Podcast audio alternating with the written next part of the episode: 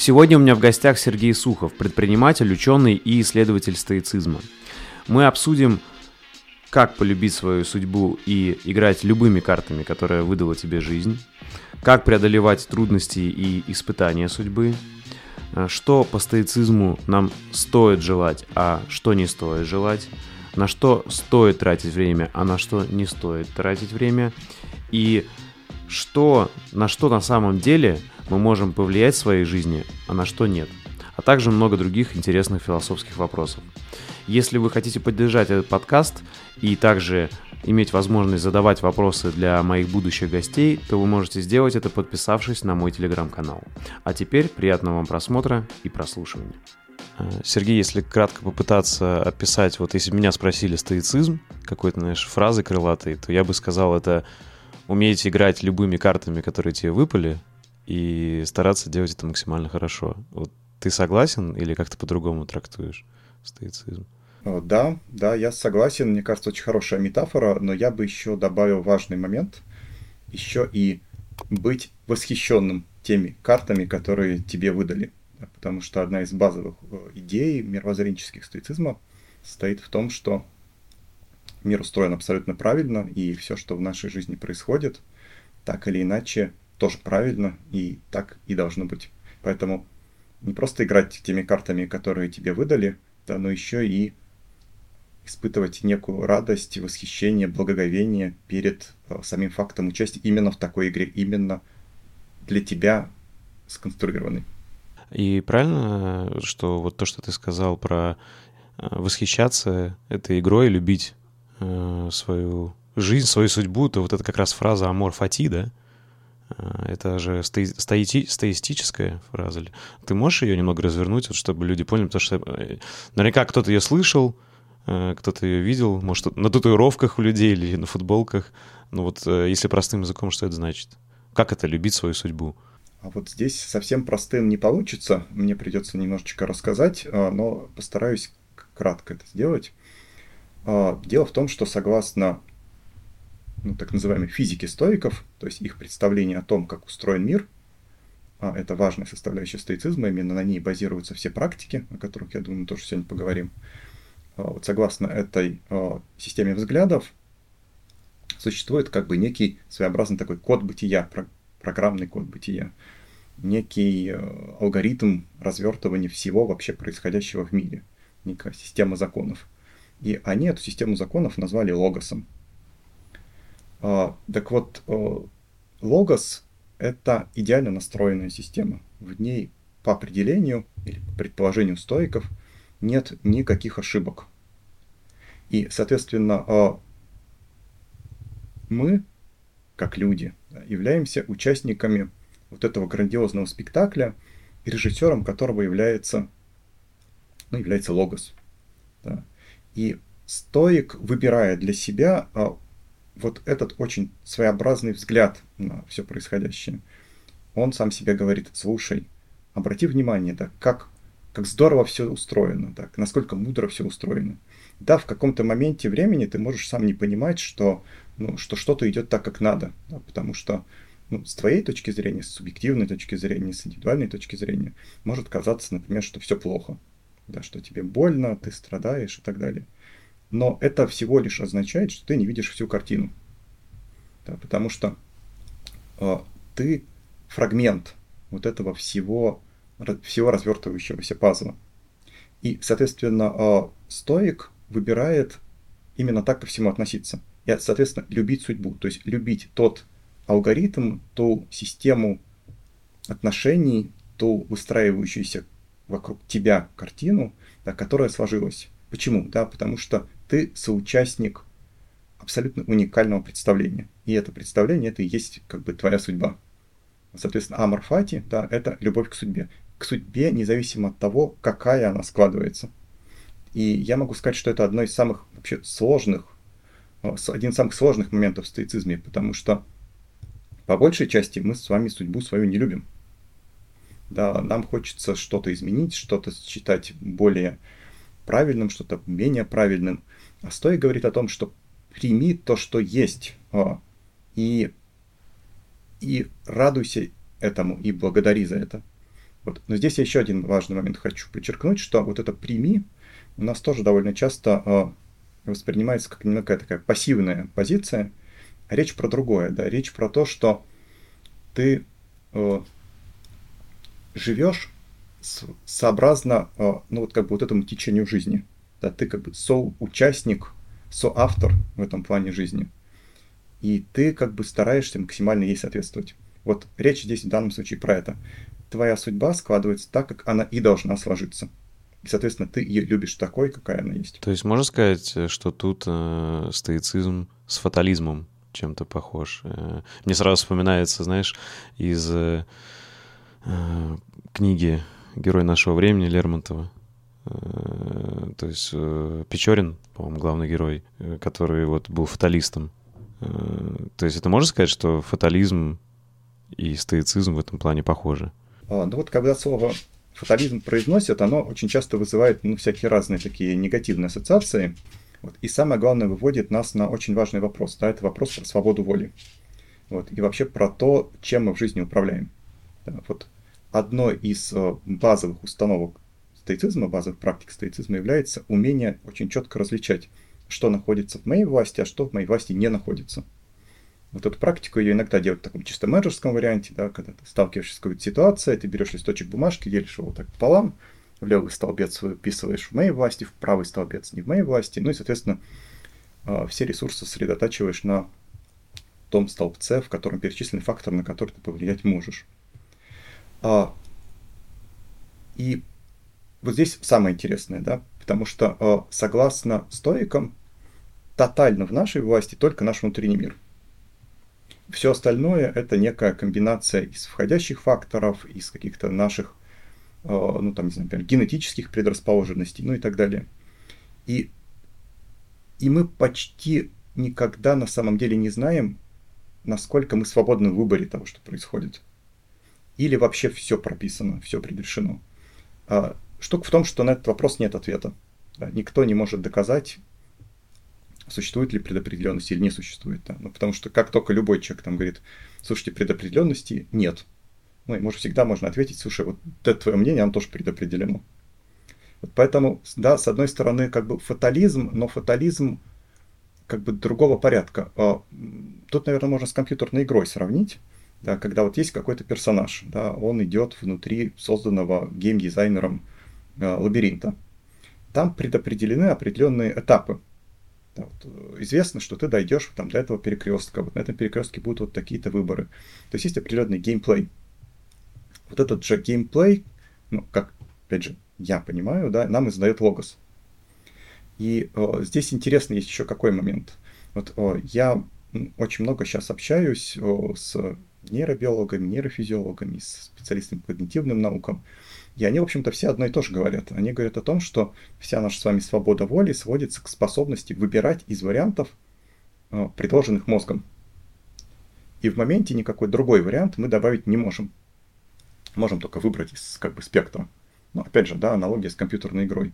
Ты подошел к некому перекрестку, вот у тебя есть там пять вариантов дорог дальше. Вот шестую дорогу ты в моменте добавить не можешь. Но из пяти выбрать можешь.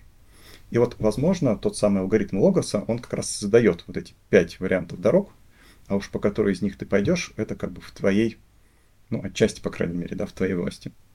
Вот поэтому, вот с одной стороны фатализм, с другой стороны, наоборот, не фатализм. И ну, здесь, наверное, еще один момент нужно подчеркнуть. На самом деле ничего не меняется от того, фатализм или не фатализм. Мы, как люди, все равно не способны предсказать, что будет. Мы все равно не знаем, как все развернется. Да? Мы живем в линейном времени. Вот я тоже довольно часто привожу такой пример. Ну, думаю, что все наши слушатели знают, что о, число π это на самом деле функция. Да? Это не просто три четырнадцать. Да? Это определенное геометрическое соотношение. И вот эти вот о, знаки после запятой у числа π, они бесконечны. Там, по-моему, до сих пор до конца не досчитали. Вот. И вот, вот, вот разрешите я спросить. Как ты думаешь, вот все следующие цифры после запятой в числе π, они предопределены или нет? Угу. Ну, тут э, просто тут у меня было как раз следующее связано и с Логосом. Э, просто длинно немножко отвечу, потому что, если кратко так, то я человек верующий, и я верю в Бога. Поэтому для меня это значит, так Бог задумал. Соответственно, и у меня тут связано с... Потому что я хотел задать вопрос, чем мне стоицизм нравится, если я правильно его понимаю. Я не так много его изучал, но очень многие мне идеи нравятся, что как раз-таки он подходит и верующим, и неверующим. То есть тут нету такого, что типа ты обязательно должен быть атеистом или, наоборот, обязательно верующим. То есть тут каждый может найти в себе хорошие идеи какие-то и использовать их в жизни. То есть и как раз те, кто верующие, то есть для меня вот то, что, как я понимаю, в стоицизме называется логосом, но для меня это Бог как бы. Просто вот в стоицизме это называется логосом без личности, да, какой-то. Я это так понимаю. Вот. А для меня это вот логос равно Бог. Поэтому, то есть, вот такой ответ. То есть для меня это значит, что, ну, предопределены. Да. Но, естественно, проверить, доказать я как-то не могу. Вот смотри, да, я почему про число пи спросил, потому что, ну, очевидно, что формулы-то они предопределены. Да, но там штука в том, что для того, чтобы сосчитать следующее, следующую цифру в числе пи, нужно посчитать все предыдущие. То есть вот нельзя посчитать сто первую, а потом сразу сто пятьдесят восьмую. Можно только линейно считать. Вот мы, как люди, мы также движемся линейно. Да, то есть для того, чтобы прожить там сто тридцать восьмой день своей жизни, нужно прожить сто тридцать седьмой, сто тридцать шестой там, и так далее. И только после этого у тебя как бы открывается там следующий этап. Да, вот, вот примерно такое же отношение к логосу. А про соответствие понятий логос и Бог, ну, в принципе, да, Да, ты, ты прав, иногда даже переводят, да, термин «логос» словом «бог», но важное отличие в том, что он, да, он безличен. Вот в этом плане, например, ну, как бы бессмысленно, скажем, молиться логосу, да, потому что эта система законов, она как бы не услышит. И также ты абсолютно прав в том, что стоицизм не навязывает никакую религиозную систему, потому что это школа прикладной философии. Да, это скорее система, которая изучает то, как устроен мир, устроено мышление, как работают принципы этики, то есть принципы жизни в социуме, ну и так далее. То есть для меня это скорее такая лаборатория по изучению как бы человека, мира и вот всего этого взаимодействия. И да, при этом можно вполне быть последователем какой-то религии. А можно вообще сказать, что стоицизм, если вот кратко, знаешь, вот как можно каждому, наверное, течению там, философскому или религиозному сказать, что это вера во что-то, да, там, ну, религиозному, соответственно, вера там в такого-то бога, а философскому, там, не знаю, вера э, в, вот там, пози- если позитивизм, да, там, вера в позитивное мышление, к примеру. А вот в стоицизме можно сказать, что это вот вера во что-то, вера в, вот в какой-то, ну, не знаю, вот, вот этот локус личного контроля, или вот, не знаю, как-то можно вот так вообще сформулировать, или будет некорректно? Стараюсь слово «вера» использовать поменьше, потому что мне кажется, что оно очень сильно нагружено вот как раз религиозной составляющей.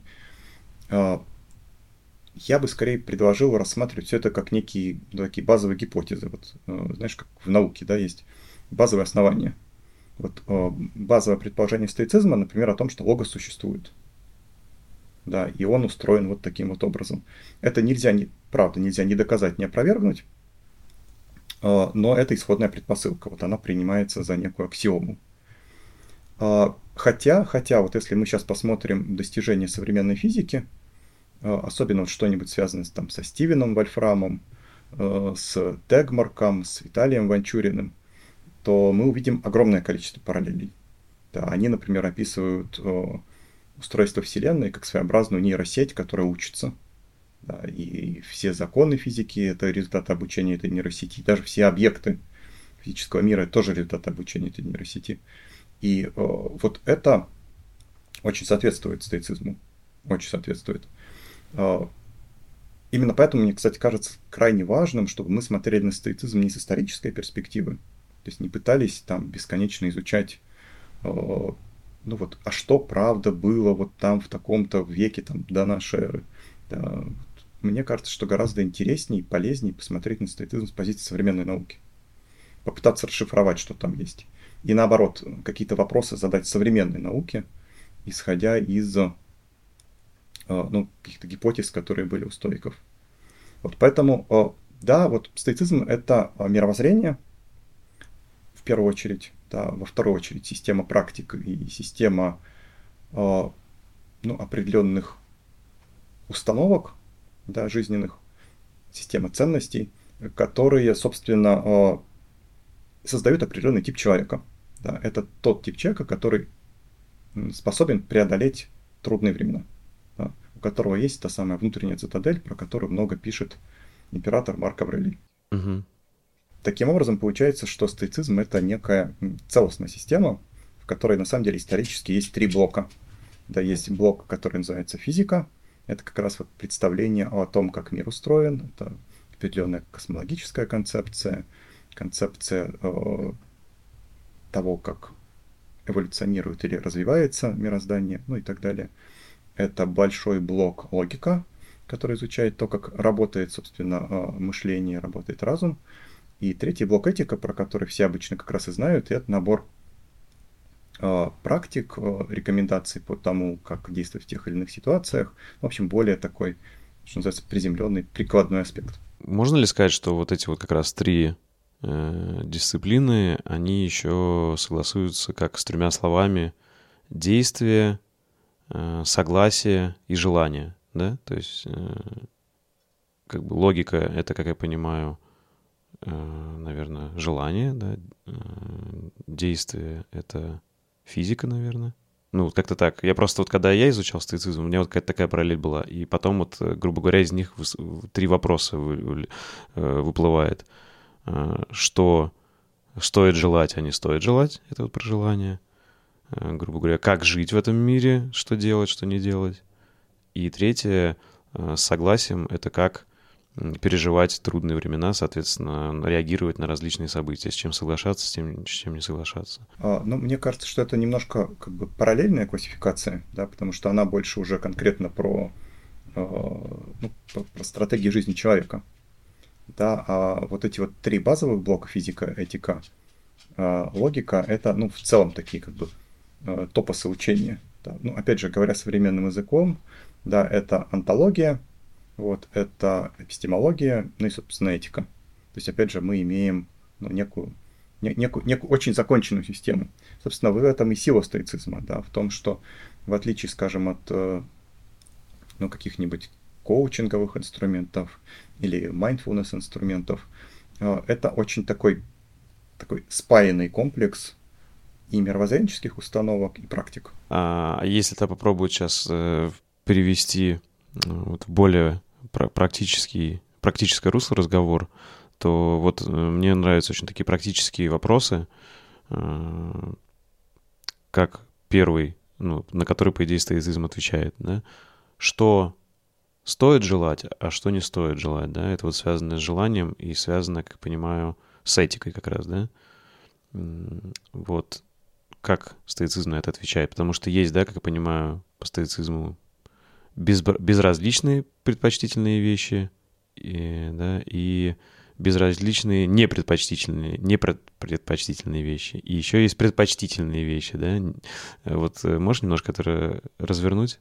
Там, там, там, там, там, там сложная, да, вот эта классификация.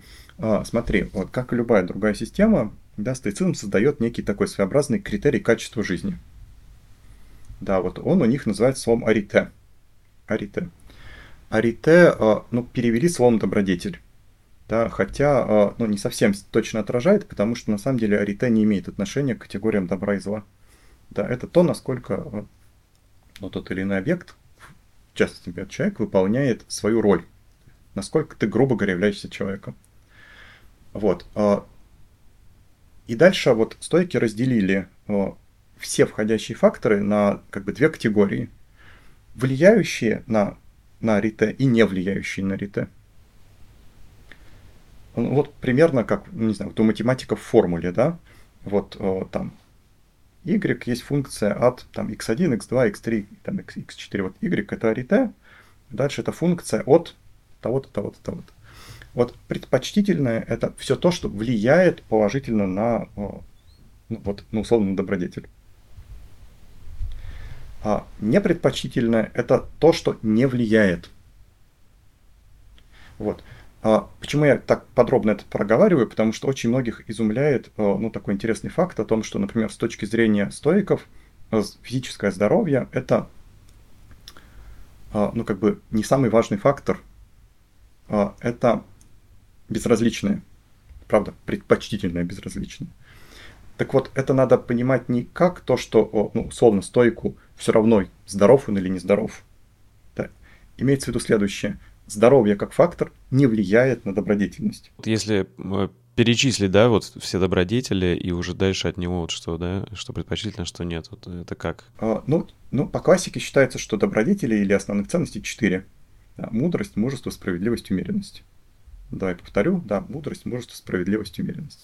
Вот если что-то, что ты делаешь в жизни, увеличивает твое, твою мудрость, твое мужество, твою справедливость и твою умеренность, это хорошо и правильно. Да. Если оно о, на это о, как бы никак не влияет, то оно относится к категории безразличного, а дальше вот этот безразличный делится еще на несколько, да, штук. Вот есть предпочтительное безразличное. Например, быть здоровым предпочтительно, чем быть больным. Да? А, ну вот часто про деньги спрашивают. Да? Вот с точки зрения стоиков, быть о, ну, как бы состоятельным более предпочтительно, чем, ну, например, абсолютно бедным.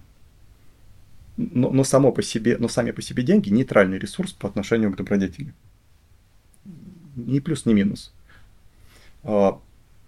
Есть безразличные, безразличные совсем, да, ну, скажем, какие-то факторы, которые вообще ни на что не влияют.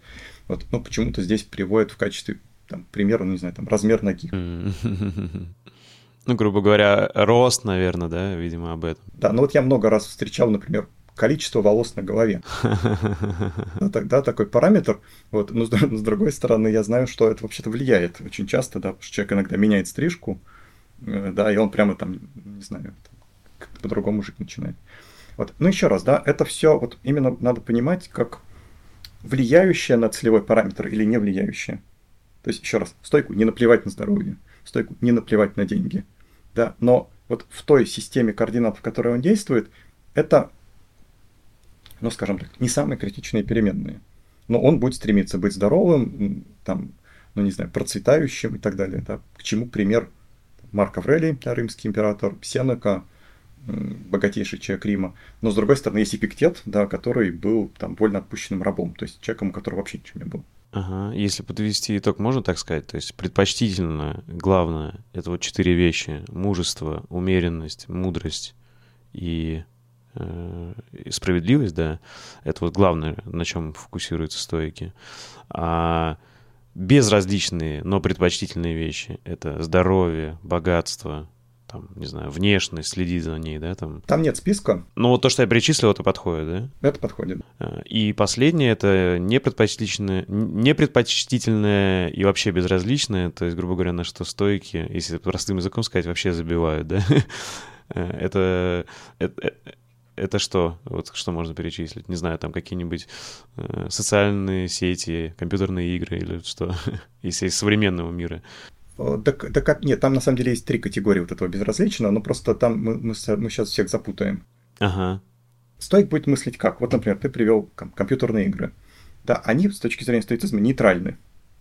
Да? Если, например, ты играешь в компьютерную игру, и это, ну не знаю, там никак тебя не развивает, да, ты просто как бы сжигаешь время в этом, да, то это будет непредпочтительное безразличное. Это вообще, но на самом деле, совсем уж если быть точным, это вообще будет относиться к категории страстей, то есть того, что вынимает тебя из как бы состояния разумности. Вот. Но если, например, ты используешь компьютерную игру в качестве, ну, там, инструмента развития, ты, поиграв в нее, там, увеличил мудрость, мужество, справедливость или там стал более умеренным, то все отлично, компьютерная игра хорошо. То есть тут вот, вот, вот тонкий момент.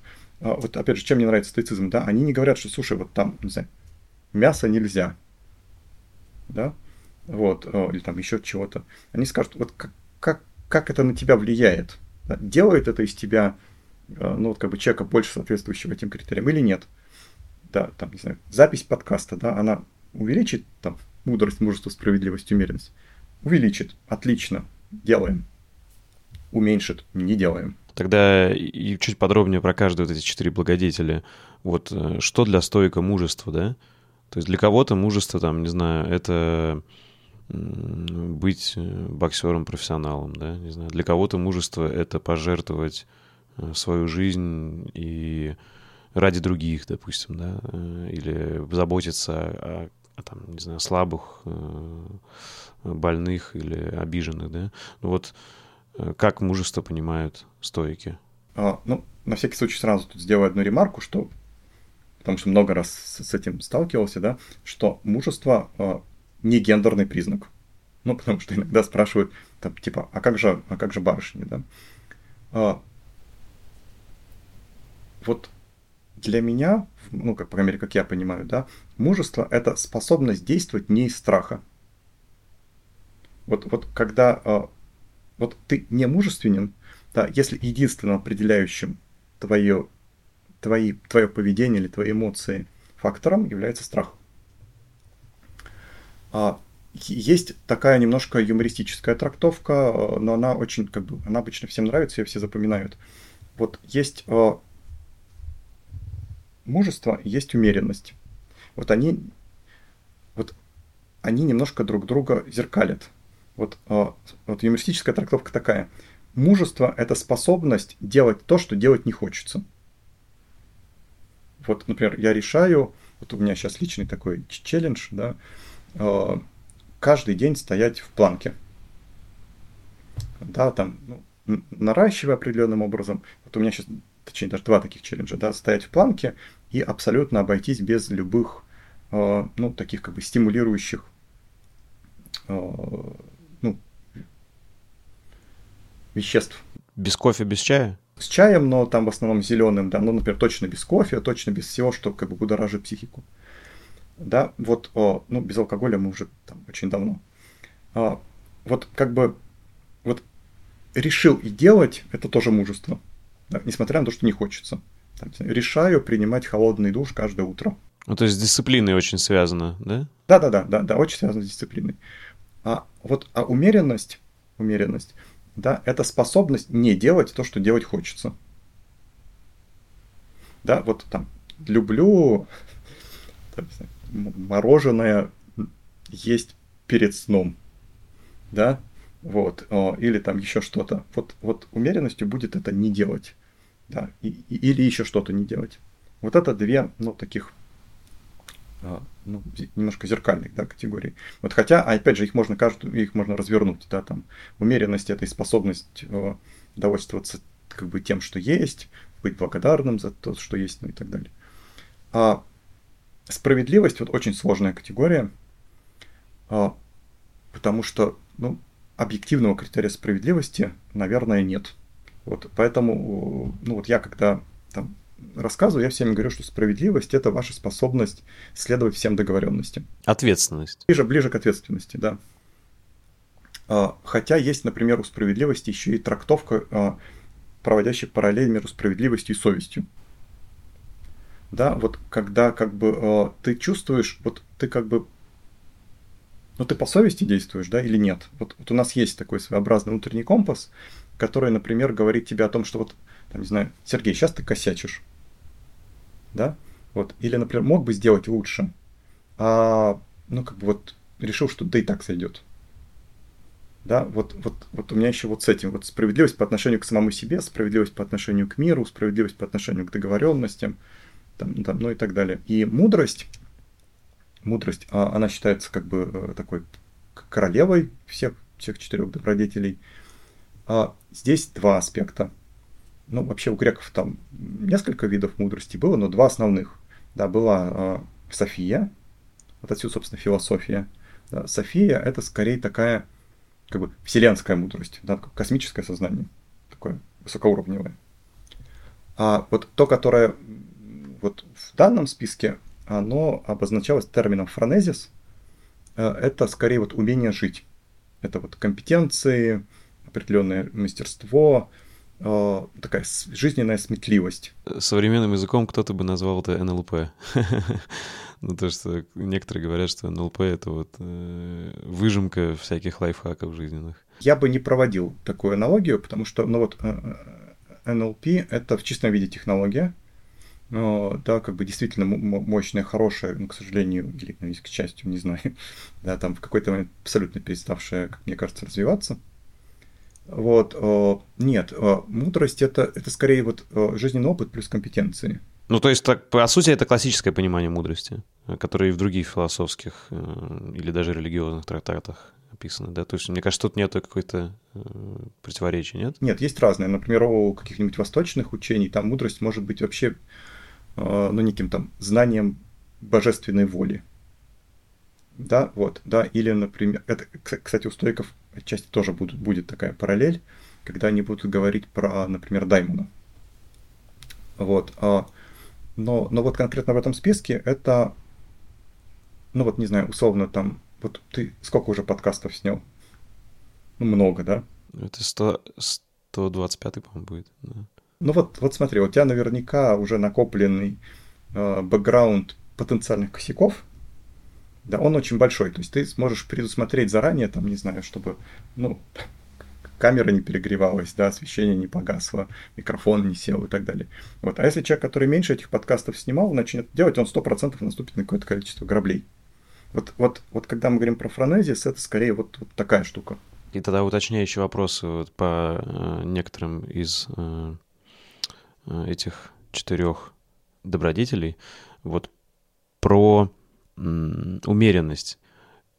У меня многое на этом канале было связано с такой, я не знаю, можно ли это назвать философией или модным течением минимализма. И можно ли сказать, что умеренность вот это больше, наверное, свя... ну, похоже на минимализм, чем на аскетизм, который вот кто-то иногда тоже, знаешь, в каких-то философских учениях или религиозных придерживается. То есть тут больше умеренность как раз-таки это про то, что специально себя, как я понимаю минимализм, да, ты специально себя там не насилуешь, грубо говоря, не спишь на полу, э- не продал всю свою мебель и не ешь одной ложкой э- всей семьей, э- но при этом ты просто все время стараешься анализировать лишнего, э- не держать, э- и, э- то есть не в ущерб твоему качеству жизни, как-то так бы я сказал, да? То есть без чрезмерности, но э, при этом у тебя может быть там достаточно много вещей э, каких-то или деятельностей, но если это все тебе, э, как сказать, все это полезно для тебя, ты это все используешь, то значит это нормально, так? Да, я, я соглашусь, но вообще слово аскеза, аскеза, да, это просто же прямой перевод тренировка, да, О, да. Ну, по крайней мере, в моем понимании, стоицизм ближе к минимализму, чем к аскетизму. А, потому что, а, ну, нет вот этой вот идеи, а, ну, не знаю, например, стать совсем каким-нибудь там нищим. Да?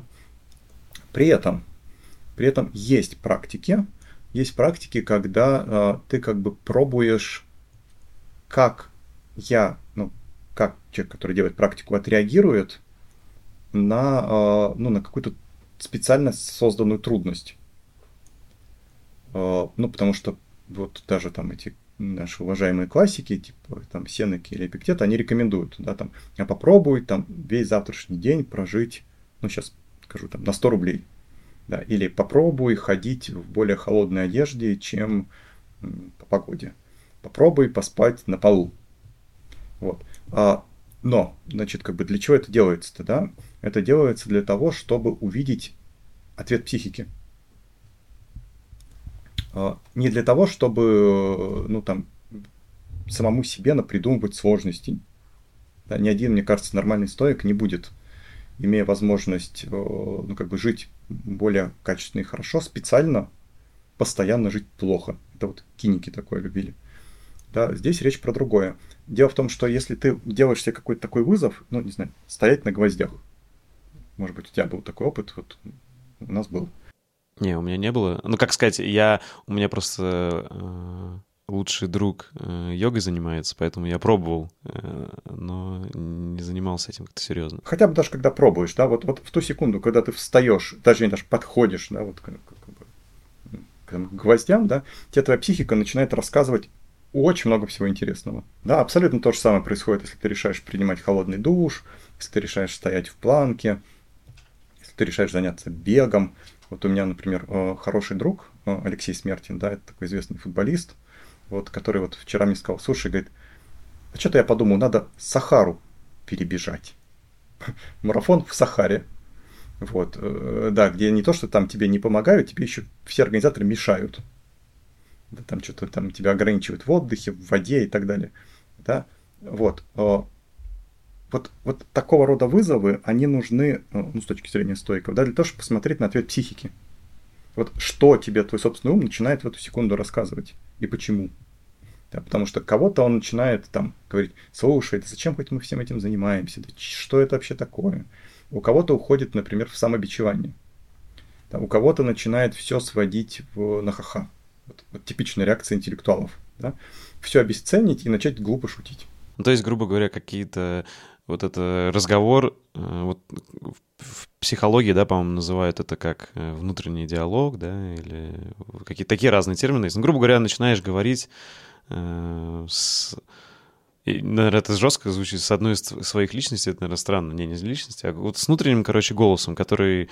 Это же, наверное, может быть, если по-научному говорить, твой мозг, которого задача экономить энергию и, соответственно, сделать все, чтобы ты лишнюю энергию не тратил. То есть, да, это может быть вот такой разговор с, с своим собственным мозгом, который отговаривает тебя.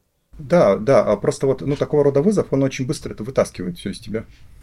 Да, потому что когда у тебя, ну, такое более-менее благостное окружение, ну, то как бы ты и, и, и реакции у тебя там такие, да. Вот, а когда вот что-то экстремально начинается, ты тут же проявляешься. Да, вот, вот во всей, во всей своей как бы красе.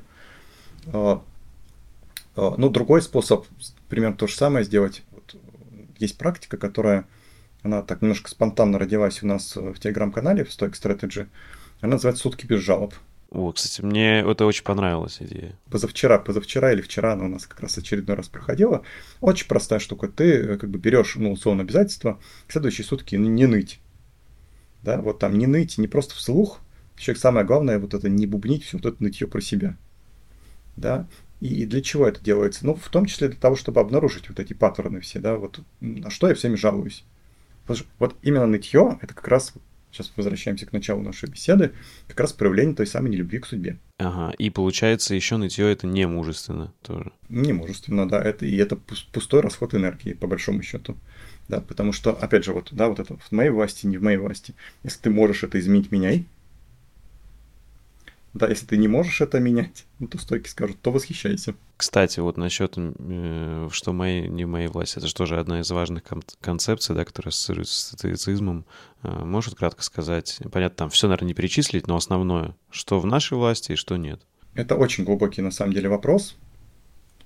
Э, вот по классике все делится на две группы, да, в моей власти, не в моей власти.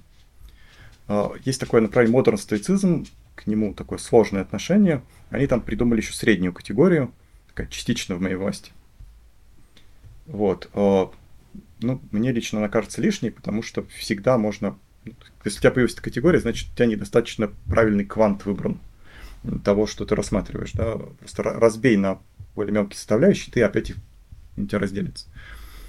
Вот. Ну вот если по такому, по-простому, да, то то подход очень, очень такой прикладной и практичный. Да? Просто вот я могу что-то изменить целенаправленно, не могу. Вот. Если поглубже копнуть, то о, и почитать Эпиктета, да, то о, о, там получится, что тотально в нашей власти только наш внутренний мир. Вот. А абсолютно все остальное так или иначе складывается из каких-то, о, ну, из каких-то входящих факторов. Там, не знаю, погоды, природы, политической ситуации, других людей, да, там, или еще чего-то. Вот. И вот, опять же, да, вот, вот, вот я все пытаюсь подчеркнуть, да, насколько все связано, да. Вот я сейчас скажу фразу, которая мне самому как-то в голову пришла, вот, и она, ну, для меня такой была ключевой. Фра- фраза звучит так. Все, что ты можешь изменить, не имеет никакого значения. да, как это, как это понимается, да? Вот если у тебя вдруг ты обнаруживаешь в своей жизни какой-то параметр, который вот, ну вот ты его пытаешься менять, он не меняется. Да, там, ну вот просто вот, вот очень-очень зашитый, повторяющийся такой зацикленный паттерн. Вот ты уже все вроде попробовал, не меняется. Вот, то, скорее всего, это означает одно из двух вещей. Первое. Ты никак не можешь на этом чему-то научиться. То есть тебе уже и так, и сяк объяснили, ну, условно объяснили, да, вот, а ты вот как бы тупишь. Вот тебе продолжат объяснять до бесконечности. Вот. А второе, да, что вот э, на этот фактор твоей жизни, факт твоей жизни, завязаны, э, ну, например, другие люди, да, вот, или какие-то другие обстоятельства. То есть вот, вот это переменная, которая в данном случае для тебя пока константа. Вот. У меня, ну, просто десятки раз было такое, что ты вот как бы, не знаю, что-то не нравится, ты с этого подходишь боку, с этого подходишь боку, с этого подходишь, ну, вот как бы, вот оно, оно просто забетонировано. Потом в какой-то момент оно как будто, вот, знаешь, вот раз и рассосалось. Но иногда можешь понять, что вообще тебе это не надо. Иногда можешь понять, что это не твое, да. То есть иногда можешь понять. А иногда это может быть твое, но ты не приложил нужных усилий, да. То есть вариантов много. Множество вариантов, да-да-да. Ну просто ты решил, что, слушай, или вдруг ты понял, что можно, не знаю, просто это сделать, да. Или вообще просто не делать. Да? Но факт то, что вот, вот оно было-было таким, ну как бы забетонированным, вот. И вдруг в какой-то момент оно таковым ведь перестает. Вот, вот, вот и, и вот, вот как бы чувствовать. На каких нотах играть? Вот представь себе, да, ты играешь, у тебя пианино, какие-то клавиши зажаты. То есть, в смысле, ты на нее тыкаешь, а она не тыкается. Вот, вот, вот, вот это скорее вот все время такая история, да? На каких клавишах в данный момент жизни, в данный момент времени в жизни я могу играть? Вот сначала, если вернуться к умеренности, просто вот там немножко не договорили, мне интересно, вот если кратко сказать, то все-таки быть умеренным в стоицизме это что, да? То есть вот когда можно ответить на вопрос, я уме- умерен. Это когда, когда достаточно, да? Ну, я бы, наверное, сейчас так ответил. Когда, когда вот погоня за чем-то новым, например, за новой вещью, да, не, не начинает тебя выводить из состояния, э, ну, вот этой некой разумности и собранности. То есть, когда она не перерастает в, ну, в некую... манию. Ну, такую всепоглощающую манию, да, да, вот в аффект. Да, когда вот прям вот жить не могу без нового айфона. Да, вот. Вот это не очень. И это же не только материального, да? Это же может быть и какого-то... Э, там, грубо говоря, не могу... Если ты стал фанатом, вот, не знаю, тех же пробежек и не можешь жить без них, это тоже неумеренность? Да-да-да. Э, ну, любой фанатизм, да, там, не знаю, ты болельщик какой-то команды, да, и все, вот вообще у тебя вся жизнь вокруг этого крутится. Ну и, соответственно, игромания, алкоголизм, наркотики, все это тоже туда же, да? Все сюда, да. Да. А, и правильно понимаю, вот ты привел пример какие-то практики, вот такие ограничивающие, связанные с понять и ответить себе на вопрос, кто ты, да, то есть это вот и есть, вот если вот это один же из важных вопросов в целом в философии и в стоицизме, как понять, кто ты, да, в этом мире. То есть как раз вот эти практики нужны, чтобы ответить на этот вопрос? А, практики, практики, практики нужны для того, чтобы перепрошить модель мира. Да, вот, ну, я знаю там порядка пятьдесят, например, практик. Да, они все так или иначе э, позволяют, ну, как бы, сделать своими, ну, например, те же самые четыре ценности, да, мудрость, мужество, справедливость, умеренность. Но потому что без этого философия превращается в просто «а давай поговорим». Да? Э, а практики, они, э, они перепрошивают модель мира. Причем вот здесь смотри, какой важный момент. Вот, скажем, большое количество восточных практик, они работают скорее с... структурой ментального процесса, да, вот, ну, того, что называется сейчас очень часто метанавыками, просто вот сосредоточение, да, или наоборот рассредоточение, или там отслеживание блужданий ума. А, а, особенность стоицизма в том, что он очень во многом работает с контентом, то есть не столько а, как бы как я думаю, да, сколько о чем. Вот что, что содержательно, вот, чем содержательно процессор занят. Да, потому что именно э, содержание на самом деле определяет э, ну, поступки, эмоции там, и так далее. Э, мы недавно э, общались э, с профессором Капланом, э, очень известный, да, очень известный такой э, человек. Вот он много э, исследует буддийские медитации, ему его команде, да, Далай-лама, да, вот такой карт-бланш сказал: вот, слушайте, я вам выдам сейчас, ну, сейчас условно, да, говорю, выдам монахов, вы там развертываете лабораторию, можете обвешивать их какими хотите приборами, вот, но, но хоть что-нибудь мне объясните, да, с точки зрения науки, как происходит. Вот, и они там исследовали, ну, так, определенную пошаговую медитацию, да, когда монах там, ну, там делает шаг один, шаг два, шаг три, там, по-моему, их восемь. Вот. И вот что интересно, Каплан рассказал следующее. Они говорят, мы по приборам видим, что первые шаги, они связаны с тем, что меняется как бы режим работы сознания монаха. Да, вот мы видим, он там как был такой, потом вот он более сосредоточился, там, и так далее. Особенно видно, если он вдруг уснул, да, в ходе медитации, прям видно по прибору. Вот. Но в какой-то момент на приборе перестает что бы то ни было меняться. А монах как бы утверждает, что я там типа следующей стадии прохожу. Вот. И, и вот это можно по-разному трактовать. Да, ну, например, можно трактовать просто очень банально и сказать: слушайте, ребят, вы не то меряете. Да? Вот. Но скорее всего, скорее всего, и, ну, как я понял, сами монахи соглашаются с такой гипотезой, что о, они вначале работают с режимом работы сознания, а потом с содержанием. То есть, как бы, про что я думаю, что я визуализирую, там, и так далее. И вот это приборы не фиксируют. Вот стоицизм будет больше работать тоже с этим же.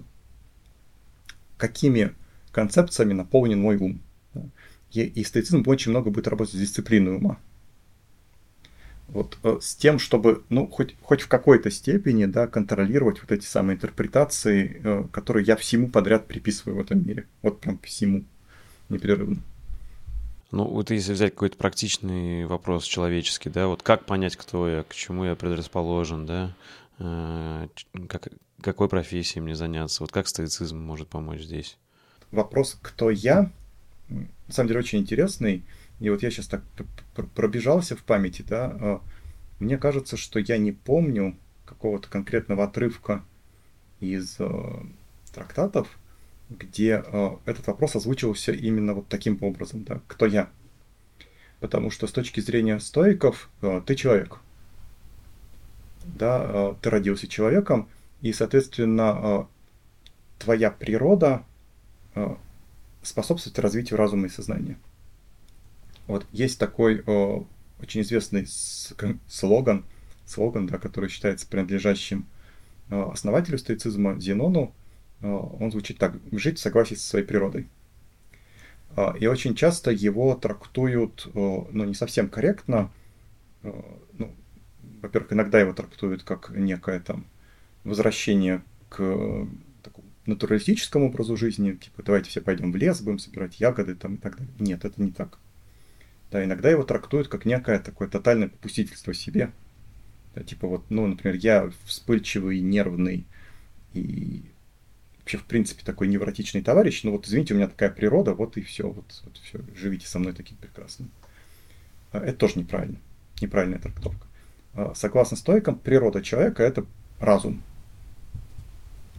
Ну, та самая частичка логоса, тот самый хигемоникон, вот это наша суть. И мы родились для того, чтобы способствовать развитию разума и сознания, ну вот, ну, условно, на этой планете.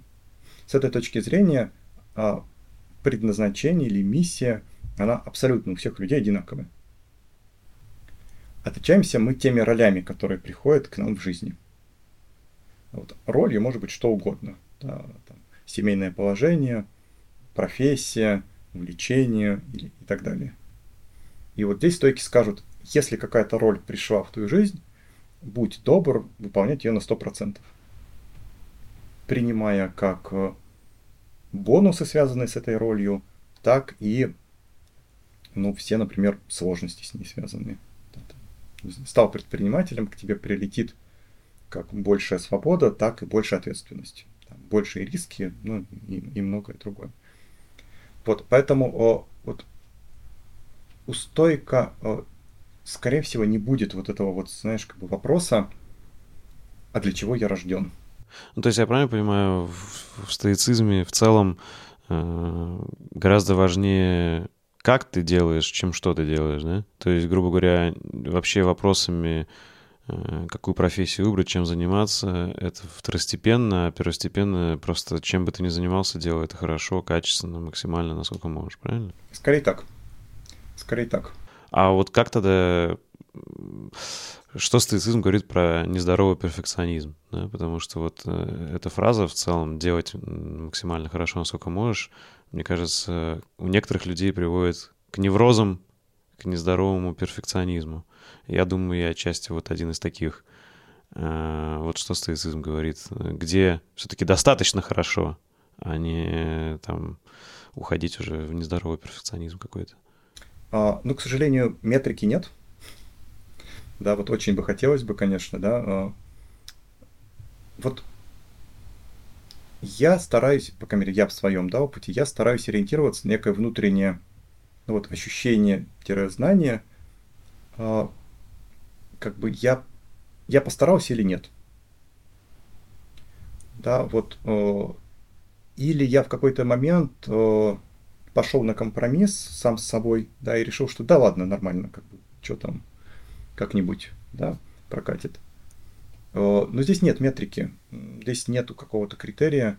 Очевидно, что совсем, вот совсем перфекционизм, который, в принципе, да, останавливает тебя от деятельности, вот, он, ну, он скорее вреден, да, чем полезен. Ну, потому что человек такой, ну, если я не стану чемпионом мира по, по прыжкам в ширину, так я вообще прыгать не буду. Просто интересно, вот это, да, вот это внутреннее, как бы, мне кажется, очень зависит от какой-то, от самооценки, и вообще от какой-то вот каких-то качеств человеческих, да, потому что кто-то будет говорить, да, и так сойдет, и что, я постарался, вот, ну, я таких просто много людей встречал, постарался, вот, ну, как смог, постарался, что делать. То есть, мне кажется, тут, наверное, можно ли добавить такое, что все-таки должно быть какое-то развитие, да, то есть ты должен, если то, что ты сегодня делал, для тебя легко, уже стало обыденностью, а ты хочешь расти в своем мастерстве, то, значит, ты должен себе новые какие-то ставить вызовы, здоровые, достижимые, и стремиться вот стать лучше, да, потому что если ты их не ставишь лучше, то, скорее всего, ты где-то уже вот расслабился. Вот мне интересно, вот стоицизм что-то про это говорит, вот как бы,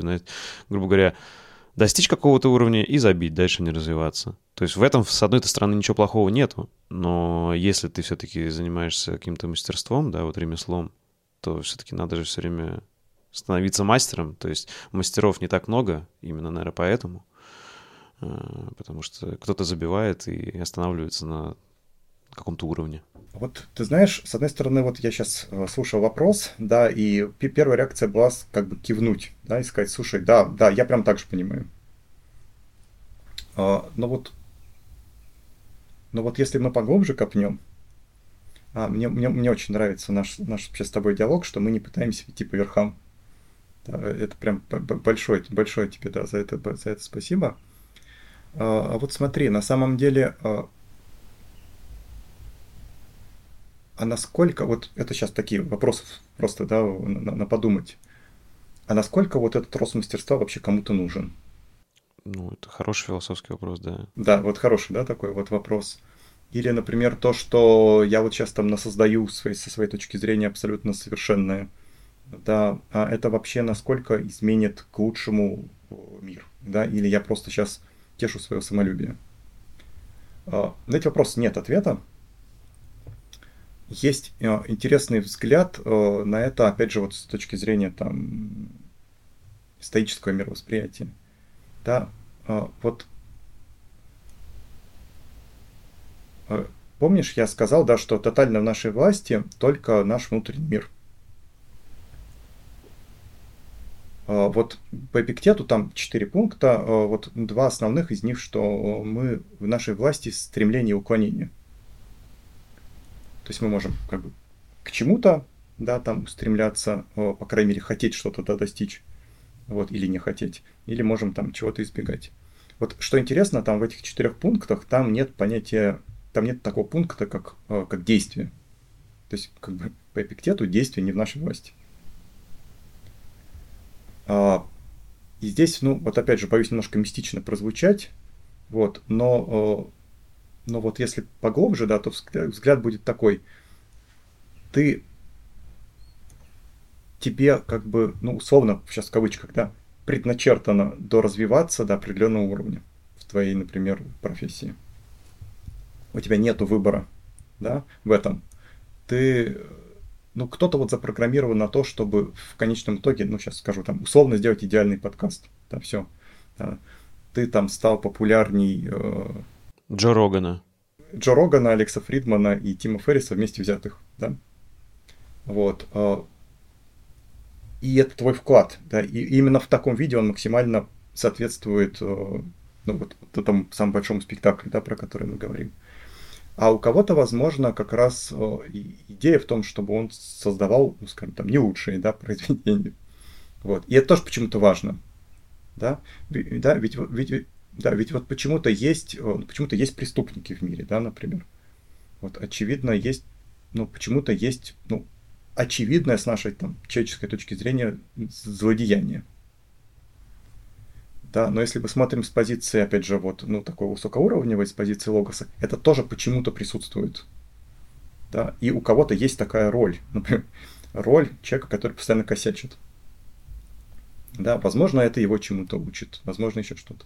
Ну, у меня вот, да, я много этот вопрос задавал, у меня вот как у человека верующего пока я только такой ответ себе нашел, что, да, что, грубо говоря, не зная зла, ты, невозможно понять, что такое добро.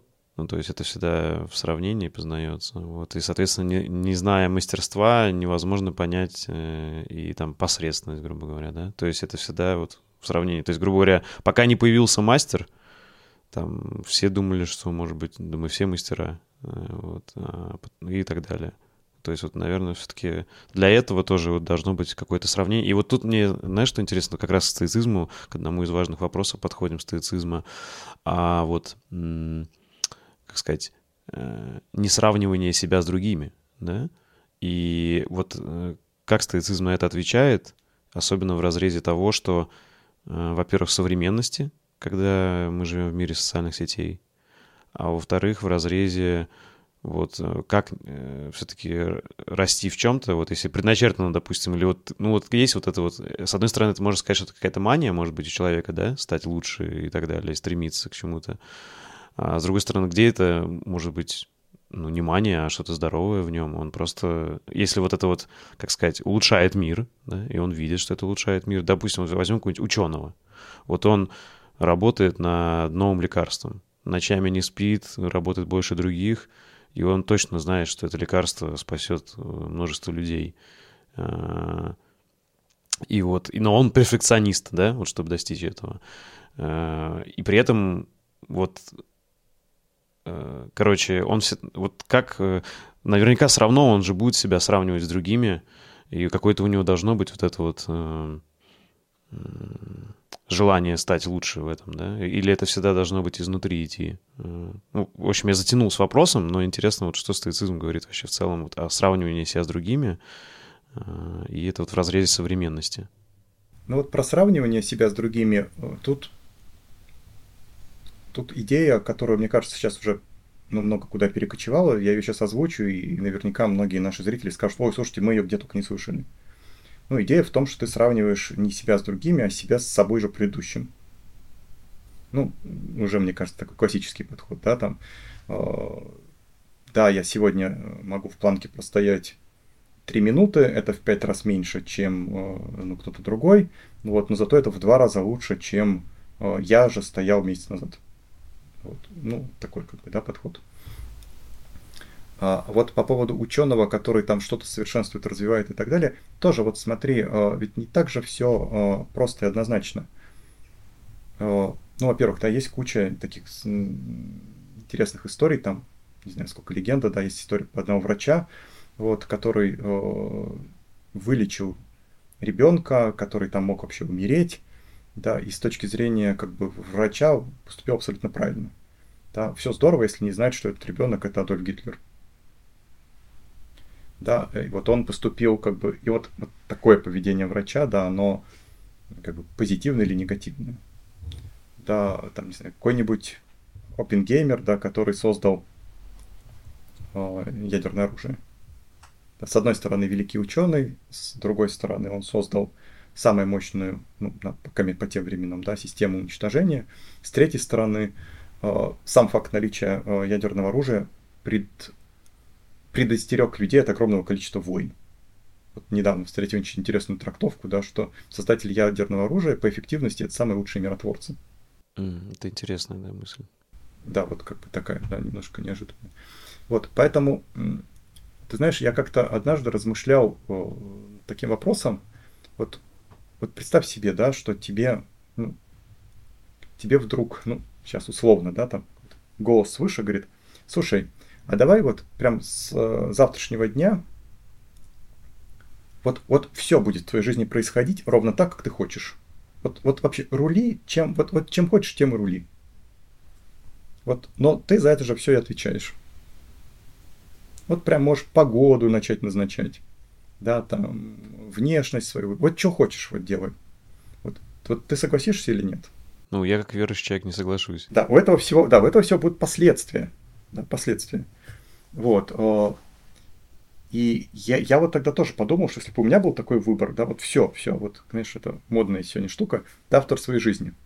Да, вот, вот все, завтрашнего дня ты автор. Да слушай, как там, да не дай бог, да, вот, да, потому что, ну, при нашем там уровне развития сознания и мышления, мне кажется, мы такое количество косяков наделаем, да, что, ну, просто, мама, не горюй. Поэтому вот, ну, тоже часто, да, это говорю, мы, мы в лучшем случае соавторы. Вот, и это, и, и это вот, ну, с позиции стоиков-то нормально. Согласен, соавторы, да. А вот тогда... Есть же очень много людей, там, предпринимателей великих, или вот ученых, и там творческих людей, там, музыкантов, не знаю, художников, которые, э, возможно, преслед... были движимы каким... какой-то манией, да, или страстями, э, но из-за этого сделали либо большие открытия, либо большие проекты, да. Вот, ну, вот если взять, допустим, тех же предпринимателей, то это очень часто. То есть люди из-за как бы собственного желания разбогатеть или там улучшить свое состояние, при этом могут создать очень крутой какой-нибудь проект, который повлияет на множество людей позитивно, а может негативно, но мы возьмем позитивный вариант, да? Вот он пошел из-за каких-то эгоистических устремлений улучшить свою жизнь, а при этом улучшил еще и жизни параллельно там сотен других людей.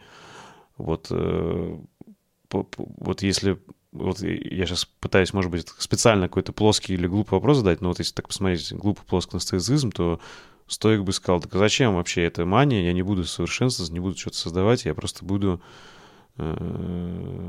наслаждаться тем, что имею, и, соответственно-то, я не буду ничего, вот где-то себя, перед, ну, следовать за своей манией, за своим эгоизмом и, соответственно, создавать что-то вот большое. Вот где тут ошибка и в чем этот нюанс тогда, что стоицизм этому не противоречит? Или действительно стоицизм так может сказать? Стоицизм вряд ли так скажет. Как-то я не скажу за весь стоицизм, да, но мне кажется, что стоицизм так не скажет. Ну, это видно даже по тем историческим персонажам, да, которых мы знаем. Там, ну, Марк Аврелий, ни много ни мало императора Рима. Причем очень... заметная, да, фигура и очень много чего сделавшая. А, вот следовать тотально за а, каким-то своим маниакальным желанием — это, правда, не по-стоически. Вот. Но, с другой стороны, не все обязаны быть стоиками. А, да, а, то есть, возможно, этот человек как бы для другого родился. А, Второе, наверное, или третье уже, да, все-таки стоицизм — это очень активная жизненная позиция.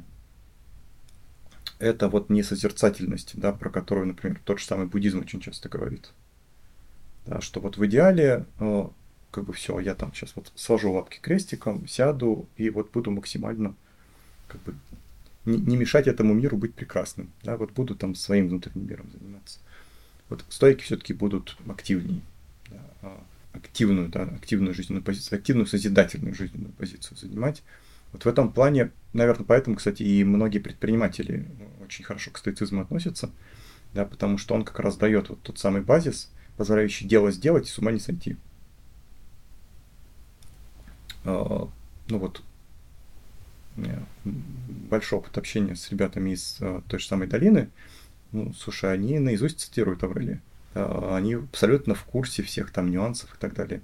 Тот же самый вот, не знаю, Тим Феррис, да, очень много что про это говорит. Ну, в общем, Я точно знаю, что среди предпринимателей, я это вижу просто ну, вот по нашим проектам, да, очень большое количество людей, которые приходят в стоицизм, это как раз вот предприниматели, топ-менеджеры там, и так далее. Они вот они читают книжки, первоисточники, да, там, нравственные письма к Луцилию, и они говорят, что у меня такое ощущение, что это вот как бы я так думал, оказывается, это там две тысячи лет назад написано. Ну, то есть, получается, они, видимо, берут, что им выгодно из стоицизма, а что невыгодно, не берут. Наверное, можно так сказать тоже, нет? Знаешь, ну я по-честному скажу, все так же делают. Тогда э, вот если мы пришли как раз вот каким, дальше вот к, к практике, то что стоицизм говорит на то, как найти опору внутри себя и пережить трудности, какие трудные времена, катастрофы, вот как стоицизм на это отвечает? В самом фундаменте будет как раз вот эта идея про то, что все, что происходит в твоей жизни, все правильно. Вот, то есть ты как бы не улетаешь в какие-нибудь обвинения того, что вот почему-то именно со мной там сейчас все абсолютно несправедливо, да, происходит. Я этого не заслужил там или еще что-нибудь. Нет, все происходит так, как должно происходить. А при этом еще раз подчеркну, да, что это не позиция такого соглашателя или терпилы. Потому что вот есть такой миф, да, что стойки такие, вот такие терпилы, да, вот, вот, вот я прям вот буду вот сейчас сожму там зубы и буду выносить изо всех сил вот все, что судьба придет, еще сам себе напридумывал кучу штук. Нет, не так это. Да, но если что-то происходит, значит, вот я с этим буду как бы там, там разбираться. Практики, практики, они решают задачу, ну, например, там, той же самой адаптации системы ценностей к себе самому. Да. Утренняя настройка на день. Да, я там представляю себе, что у меня будет что-то происходить, и по определенному э, фрейму думаю про это, да, и там подвожу итоги дня определенным образом. Вот. Но с практиками там тоже, э, смотри, какой нюанс. Ну вот, я просто наблюдаю очень большое количество людей, которые в эти практики вовлекаются, и все проходят примерно одни и те же этапы. Вот первый этап, он такой, хочу больше практик. Вот, э, я все это слушал-слушал, где-то примерно, наверное, года полтора назад сделал каталог практик, в открытом абсолютно доступе, вот пятьдесят штук, они все с видео, да, вот прям иди делай. Вот, но смотрю, что как бы не сильно делают, да. Обычно на втором этапе люди говорят, слушай,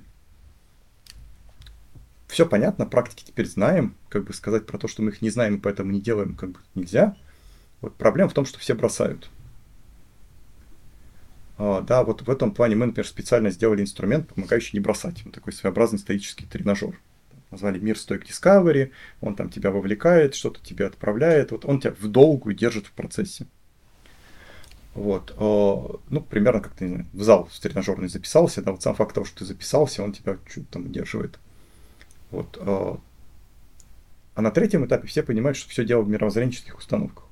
Вот пока у тебя голова не переключится, вот в эти ценности, да, там дисциплина ума, собранность, опора на разум, э, некий такой в целом созидательное мышление, э, вот четыре ценности и так далее. Это все остальное все равно некий инструментарий. Задача иное мировоззрение, задача некое там изучение себя, задача использования, ну вот, ну вот развитие разума, да, вот в итоге развитие разума и сознания. Ну, то есть, по сути, как, как найти опору внутри себя и как пережить трудности, это значит э, вот, работать над тем, что ты, на что ты можешь влиять, а это только на свой внутренний мир, свои привычки, свое отношение. Там, конечно, много всего. Да? Там, ну, вот это, например, четкое разделение «могу влиять», «в моей власти», «не в моей власти». Да, это вот э, опора на очень четкую систему ценностей. Да, вот у нас четыре ценности – мудрость, мужество, справедливость, умеренность. Это принятие вот этой самой любви к судьбе. Это целый ряд практик, но я их условно называю практики-витаминки, которые, в принципе, твою психику поддерживают. Там посмотреть утром на небо, отправиться в философскую прогулку. В общем, что-то такое, что в целом вот эту накипь стресса снимает. А, это а, определенное окружение твое, да, потому что окружение нас все равно формирует. Да, там, ты общаешься с людьми, которые тоже, там, не знаю, изучают стоицизм. Да, ты читаешь книжки стоиков. Да, потому что они все равно как-то пропитывают тебя вот этим определенным, ну как бы, модное слово, вайбом, да, вайбом стоическим. Потому что если ты читаешь другие книжки или смотришь другие фильмы, у тебя другой вайб возникает. Да, это, ну, как бы определенное осмысление, да, чего-то с определенной там точки зрения. Ну, то есть это, это комплекс. Стоицизм не предлагает какую-то серебряную пулю, да, там, которая любые проблемы уничтожает. Это точно не какой-то набор лайфхаков. Да, это определенная, как бы, ну, определенная и довольно объемная система. Вот, но опять же, чем она мне нравится, она очень честная. Она не говорит: слушай, вот у тебя вот там завтра все поменяется. Действительно, ну, правда, может быть какой-то редкий опыт, там, не знаю, какой-то супер инсайт тебе прилетел, который у тебя жизнь поделил на то и после. Да, но по большей части придется поработать. Вот, и в этом плане, конечно, стоицизм, ну, как там, проигрывает маркетингово очень много чему другому современному. Потому что когда тебе говорят: слушай, надо будет делать практики, их надо будет делать в долгую. Да, слушай, надо вообще бороться за дисциплину ума. Вот, а не просто ходить и всех раздражать тем, что я сегодня не на вайбе или не на той волне. Да. Вот, что надо вообще читать книжки, пытаться опять научиться. Да. Вот это все очень сильно конкурирует с, ну, условно, там, ТикТоком, да, который продает э, такой дешевый дофамин. Да. Ты что-то сделал, у тебя мгновенно дофаминовый ответ прилетел. Да. А тут тебе придется поработать, да, тебе придется, ну, ну вот, не знаю, много посмотреть сложного и трудного материала. Опять же, вот мы про чуть-чуть сегодня говорили, да. Но если ты хочешь разобраться в том, как работает твой ум, иди смотри там, не знаю, Анохина, э, Каплана, Спиридонова. Спиридонов не тот, который предприниматель, а тот, который э, нейробиолог и когнитивист.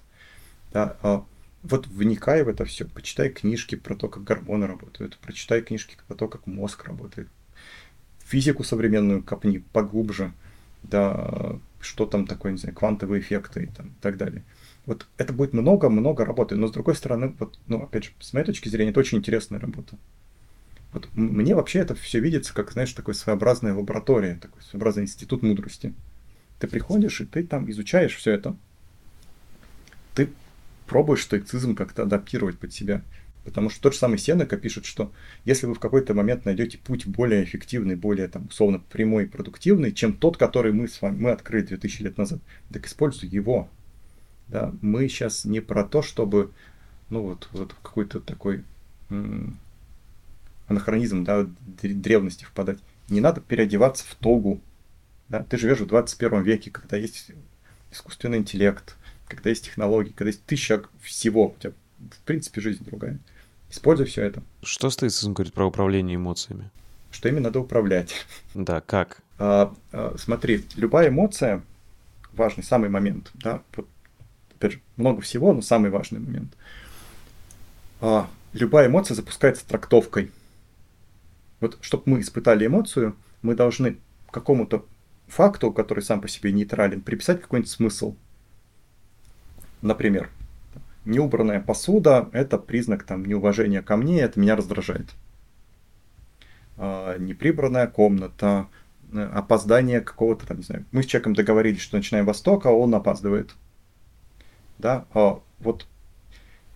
Я ведь раздражаюсь не на а, факт сам по себе, что вот он опоздал, что он пришел не в десять, а в десять ноль два.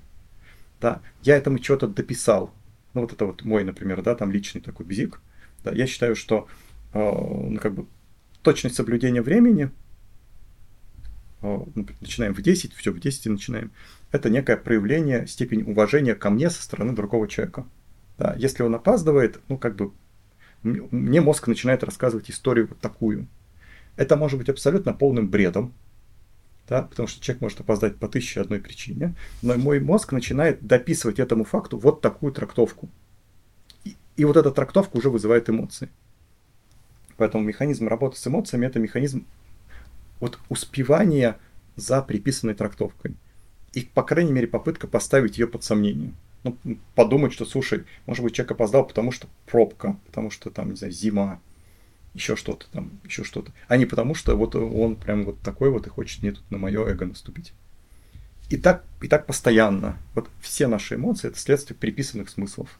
Поэтому, ну вот с точки зрения стоицизма, основная механика работы с эмоциями, да, это механика вот успевания поместить вот эту свою частичку разума Вот тот самый вот тот второй шаг, вот помнишь, по модели вот, восприятия к действию, второй шаг согласия или несогласия. Когда я успеваю согласиться или не согласиться с той трактовкой, которая автоматически прилетела. А прилетает она очень быстро, это там доли секунды. И я вот когда пробовал практиковать медитацию, вот такой же мысли себя поймал, что медитация помогает как будто вот добавить тебе пару микросекунд перед принятием решения. И ты вот такой, как будто у тебя вот эти варианты появляются, и ты такой решаешь, ага, вот так поступить, так или так. Совершенно правильно. Без этого ты просто робот. Автома- автомат, да, на автомате. Автомат, автомат, да-да-да. И что по стоицизму такое счастье, и как его достичь по стоицизму? Хороший вопрос про счастье, потому что на сегодня модно говорить, да, что критерием качества жизни может быть, ты счастлив или нет. Что скажут стоики на это? У них будет все-таки критерий жизни, ну, та самая Арете, а не счастье само по себе. Важный момент. Они считают, что счастье – это не цель, а следствие правильно настроенного ума. Почему? Почему не само счастье? Потому что счастье, вот если человек счастлив, он, как правило, первое, счастье не создает новых смыслов. Второе, если бы человек был максимально абсолютно счастлив, он, как правило, перестает что бы то ни было делать. Да, ну потому что счастье это все, да, тебя там, затопили нейромедиаторы и гормоны, тебе хорошо и все. Да, и вот как раз на этом, как это ни странно, может остановиться все развитие. Вот поэтому счастье не очень хороший критерий. Кроме того, да, если вы человеку начать задавать ну, простейшие же вопросы, типа, например, а ты го... ну вот у нас четыре ценности, да, а ты готов быть счастливым, но абсолютно тупым? Вот. Или ты готов быть счастливым, но ты будешь понимать, что ты абсолютно несправедлив по отношению к другим людям. Ты готов быть счастливым, но, э, но трусливым. Да, ну там и так далее. И, как правило, большинство людей скажут, слушай, нет, ну, наверное, тогда не все-таки счастье, все-таки не только счастье, да, но еще, еще что-то. Вот поэтому по стоикам счастье – это следствие определенной, ну, я уже сказал, да, настройки ума. И счастье – это эвдемония, да, правильно понимаю? Вы... Да, да. По сути, ну, это можно современным языком перевести как счастье. Эвдемония или эвдемония по-разному ставят ударение, да, вот, да, это, ну, как бы некое счастье, хорошее состояние, хорошее настроение, ну, вот некая такая… Безмятежность. Безмятежность, безмятежность – это то, что у стоиков будет называться словом апатия. Вот, да, да, вот, но, вот опять же, да, я говорю слово апатия, оно вызывает кучу ассоциаций, типа это некая пассивность. Апатия, вот патос – это страсть. Если надо образовать слово обратное по значению, букву А вперед переписывают. Бесстрастие. Бесстрастие, да. Вот, вот это вот некая безмятежность, это вот скорее вот это. Эвдемония – это, это такое… Это скорее вот состояние потока. Ага, понял. То есть как раз-таки можно сказать, что эвдемония… Раз это состояние потока, то вот можно сказать, что это как раз пример какой-то по стоицизму э, здоровой мотивации что-то делать, и, и кайф это, да, потому что есть нездоровая эта вот страсть, когда ты раб своих страстей, да, а, а вот эвдемония — это когда ты не раб, а ты просто вот делаешь, максимально себя проявляешь в этом мире, и еще это сходится с принципами твоими, которые этому миру должны что-то положительное дать, да? Ты справедлив, там, мужественный и так далее. Личное, да? Вот это ну, гораздо ближе. Понял. Ну и у меня тогда тут отпал сразу вопрос, потому что сначала-то я думал немного по-другому, я думал, что это больше как бесстрастие, да? Ну та вот какая разница тогда между бесстрастием и пофигизмом? Э, ну, пофигизм это, пофигизм это означает, что ты тебе на все наплевать, да, что ты все обесцениваешь. А бесстрастие – это когда нет оценок. Ну, это вот условно, да, вот на, нас с тобой сейчас снимает о, видеокамера. Вот, вот видеокамера бесстрастна, но, но она не пофигист. Что стоицизм говорит про настоящую любовь и настоящую дружбу? Вот как он понимает вот эту любовь и эту дружбу? Потому что, мне кажется, очень много людей по-разному это все трактуют. Первое, да, это точно будет соответствовать э, стоическим доктринам. То есть стоики будут и за любовь, и за дружбу. Э, более того, они будут говорить про то, что, ну, как бы вот круг, круг друзей очень важен, и, и любовь важна. И, ну, вот это не у стоиков, это в целом у греков, да, там прям целая классификация видов любви, э, начиная от э, э, ну, любви такой, скажем так, абстрактной, да, вот типа любовь к судьбе, да, и заканчивая любовью такой страстной. А в целом, ну, как бы, очень, так, очень позитивно, да, отношение к тому и к другому. То есть, еще раз, да, смотри, базовое состояние стоика — это любовь к судьбе, и второе — это радость от всего происходящего. Вот, но радость, опять же, спокойная, вот не эйфорическая, да, а некий такой фоновая радость, да, от того, опять же, от чего, да, от того, что вот я в этом вот всем участвую прекрасно. Вот, поэтому, о, поэтому здесь, здесь вот, вот, наверное, какая-то такая, какое-то такое будет понимание. И стойки будут точно за, за и то, и другое. Соответственно, дружба — это вариант любви, да? Не знаю, что, как там, да, сказать, что вариант чего, вот, да. Но вот у них есть, пока мне такое понятие, добродетельная дружба. Да, это когда, ну, вот такой, такой формат взаимодействия, он как бы развивает и того, и другого. Ну, современным языком это такой вин-вин, да, вот. То есть... когда дружба — это не, например, эгоистическое позиционирование, паразитирование одного на другом. Это вот как бы с точки зрения стоицизма не, не, не формат дружбы. Формат дружбы — это когда есть некое сообщество, которое, в котором все развиваются благодаря именно тому, что они сообщество. Да, просто про дружбу тоже я слышал такое, что э, вот кто-то же воспринимает дружбу как «просто нам классно вместе», и то есть никто не паразитирует, просто нам вместе хорошо. Мы кайфуем вместе, там шутим, веселимся. А кто-то, дружба — это какая-то взаимовыгода.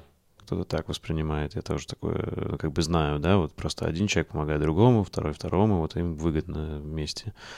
Как понимаю, стоицизм все-таки вот и не про первое, не про второе в понятии дружбы, да, это вот именно вместе развитие, да, вместе какое-то. О, да, ну, то есть как бы когда мы, ну, то же самое будет и про любовь, да, когда мы усиливаем друг друга.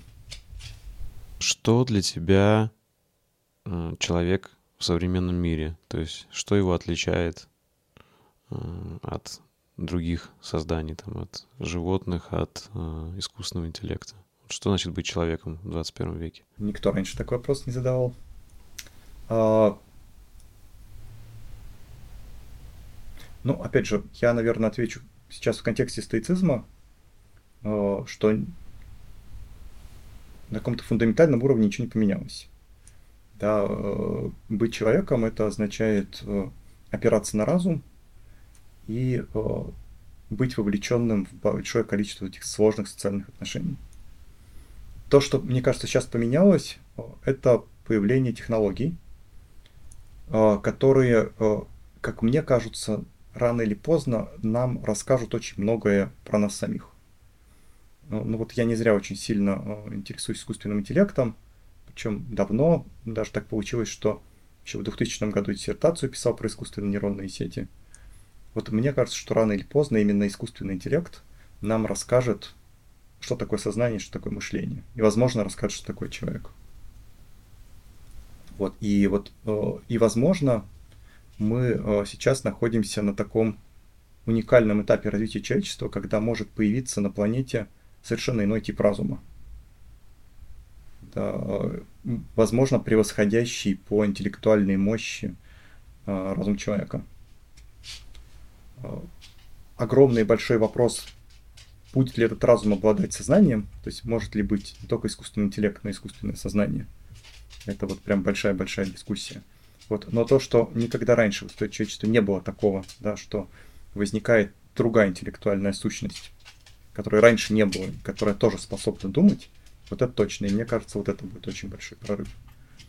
Ну, плюс там большие достижения в медицине, фармакологии, ну и так далее. Вот, мне кажется, вот эти две вещи сейчас ключевые. Ну, ты позитивно на это смотришь, правильно? Я позитивно на это смотрю. То есть мы как-то сможем использовать искусственный интеллект нам во благо? Опять же, что значит во благо? Да, есть же разные сценарии, да, начиная с сценариев, что, ну, как бы мы в конечном итоге будем обслуживать какую-то думающую машину, Вот, кстати, не факт, что при этом мы будем менее счастливы или меньше будем развиваться, может быть, наоборот. Это вариант матрицы, да? Да-да-да, ну, как бы, вот, и заканчивая тем, что, ну, в принципе, это просто будет очень хороший помощник, да, который подхватывает огромное количество всяких разных вопросов, который, там, делает открытия научные гораздо быстрее, чем это делали ученые. Я вот очень, ну, уже больше, наверное, полутора лет всем рассказываю идею про то, что в итоге, например, мне бы хотелось, чтобы мы создали некий такой институт мудрости, да, сейчас пока условное, конечно, название, да, в котором, например, там как минимум пятьдесят на пятьдесят процентов работают люди и как раз э, искусственные агенты. Да, и, и это некий симбиоз, да, э, естественного интеллекта, искусственного интеллекта. Поэтому, да, да, я смотрю позитивно, как, но ну, как любая другая мощная технология, безусловно, у нее будут какие-то свои, там, не сильно, может быть, экологичные проявления. Вот, но это вопрос не к, не к технологии, это вопрос к, пока к нам. Потом, возможно, к, к самому искусственному интеллекту. Вот, но то, что вот это точно будет неким, как бы, новым этапом, я, я, в это сильно, я в это сильно верю. Но вот здесь тоже нюанс. Мы буквально вот несколько дней назад вернулись с супругой из Дубая, а там в некоторых местах возникает полное ощущение того, что ты сейчас в двадцать третий век отправился. Да, потому что там вот как раз вот эти вот элементы техногенного будущего, когда стекло, бетон, такой вот вылизанные, вылизанные интерьеры, которые очень красиво смотрятся на картинках, да, но когда ты в них попадаешь, ты понимаешь, что они не живые. Да, вот, что вот вообще-то хочется ходить по земле, да, а не по бетону, который пусть только что был кем-то даже с мылом помыт. Да, что, ну, как-то вот хочется естественного окружения, естественных цветов, естественных звуков и так далее. Вот поэтому мне кажется, что вот будущее, оно будет как раз вот таким, да, что мы, мы еще больше начнем ценить о, человеческое в человеке, такое природное в природе, о, а технологии займут, скорее, все-таки, ну, такую помогающую функцию. Вот, но, безусловно, она будет очень большая, и какая конкретно она будет, мы, мы на сегодня не можем предсказать, никто не может сегодня предсказать, чем реально будет искусственный интеллект. Вот, но еще раз, да, я все-таки на это позитивно смотрю. Но мне кажется, что вот будет вот этот тренд, да, на максимальную технологизацию, и люди, которые практически будут превращены в киборгов, они будут иметь максимальные там бизнесовые преимущества, вот, но при этом суперценностью станет вот эта вот способность, наоборот, побыть без технологий, побыть на природе, пообщаться не через Zoom, а вживую, и вот это тоже станет такой суперценностью. Вот, а стоицизм тоже займет тут интересное место, он позволит во всем этом с ума не сойти, да, и сохранить вот, ну, некую вот эту вот такую собранность, центрированность. В принципе, хотя бы адекватность. И, и да, последний вопрос. Вот для тех, кто о тебе раньше не знал, то где следить за тобой, за твоей деятельностью? А, ну, наверное, по тематике основное это телеграм-канал. Он открытый, он называется Stoic Strategy. А, на сегодня самый крупный русскоязычный ресурс по стоицизму и в целом по прикладной философии. И кроме этого есть много чего еще. Но вот если вам хочется реально попробовать на своем опыте, да, как это все работает, есть проект Мир Stoic Discovery, он тоже в Телеграме. Я думаю, что, может быть, мы даже ссылочку можем дать. Вот это вот тот самый тренажер, да, про который я говорил, который позволяет не бросать. Есть YouTube-канал, ну, в общем, фактически есть все, все ресурсы, которые, которые можно задействовать. Есть даже искусственный интеллект, его зовут Луцилий, которого мы обучили стоицизму. Будь смелым, будь справедливым, соблюдай умеренность и расширяй свою мудрость. А я всегда поддержу тебя. Будь здоров. Который вот прям перед эфиром я смотрел, видел, что и ты с ним уже успел пообщаться. Да, там на четырнадцать тысяч вопросов уже ответил.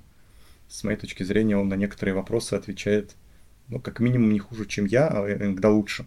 И, по крайней мере, он может бесконечно отвечать на одни и те же вопросы, абсолютно не, там, не испытывая на эту тему никаких э, негативных, что ли, эмоций. Вот поэтому вот, ну, основной телеграм-канал Stoic Strategy, Мир Stoic Discovery — это тренажер, э, наставник Луцилий, ну, есть сайт сухов точка ком, ну, в общем, я думаю, что найдете много всего. Все, большое спасибо, что нашел время, что выделил.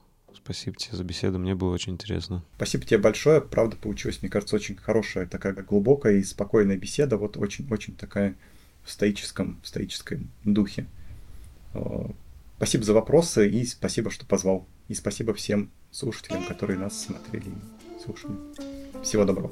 Спасибо за внимание. Если вам понравился выпуск и вы хотите внести свой вклад в продвижение подкаста, то, пожалуйста, поделитесь им с друзьями, оставьте отзыв в комментариях и подпишитесь на него в удобной вам площадке.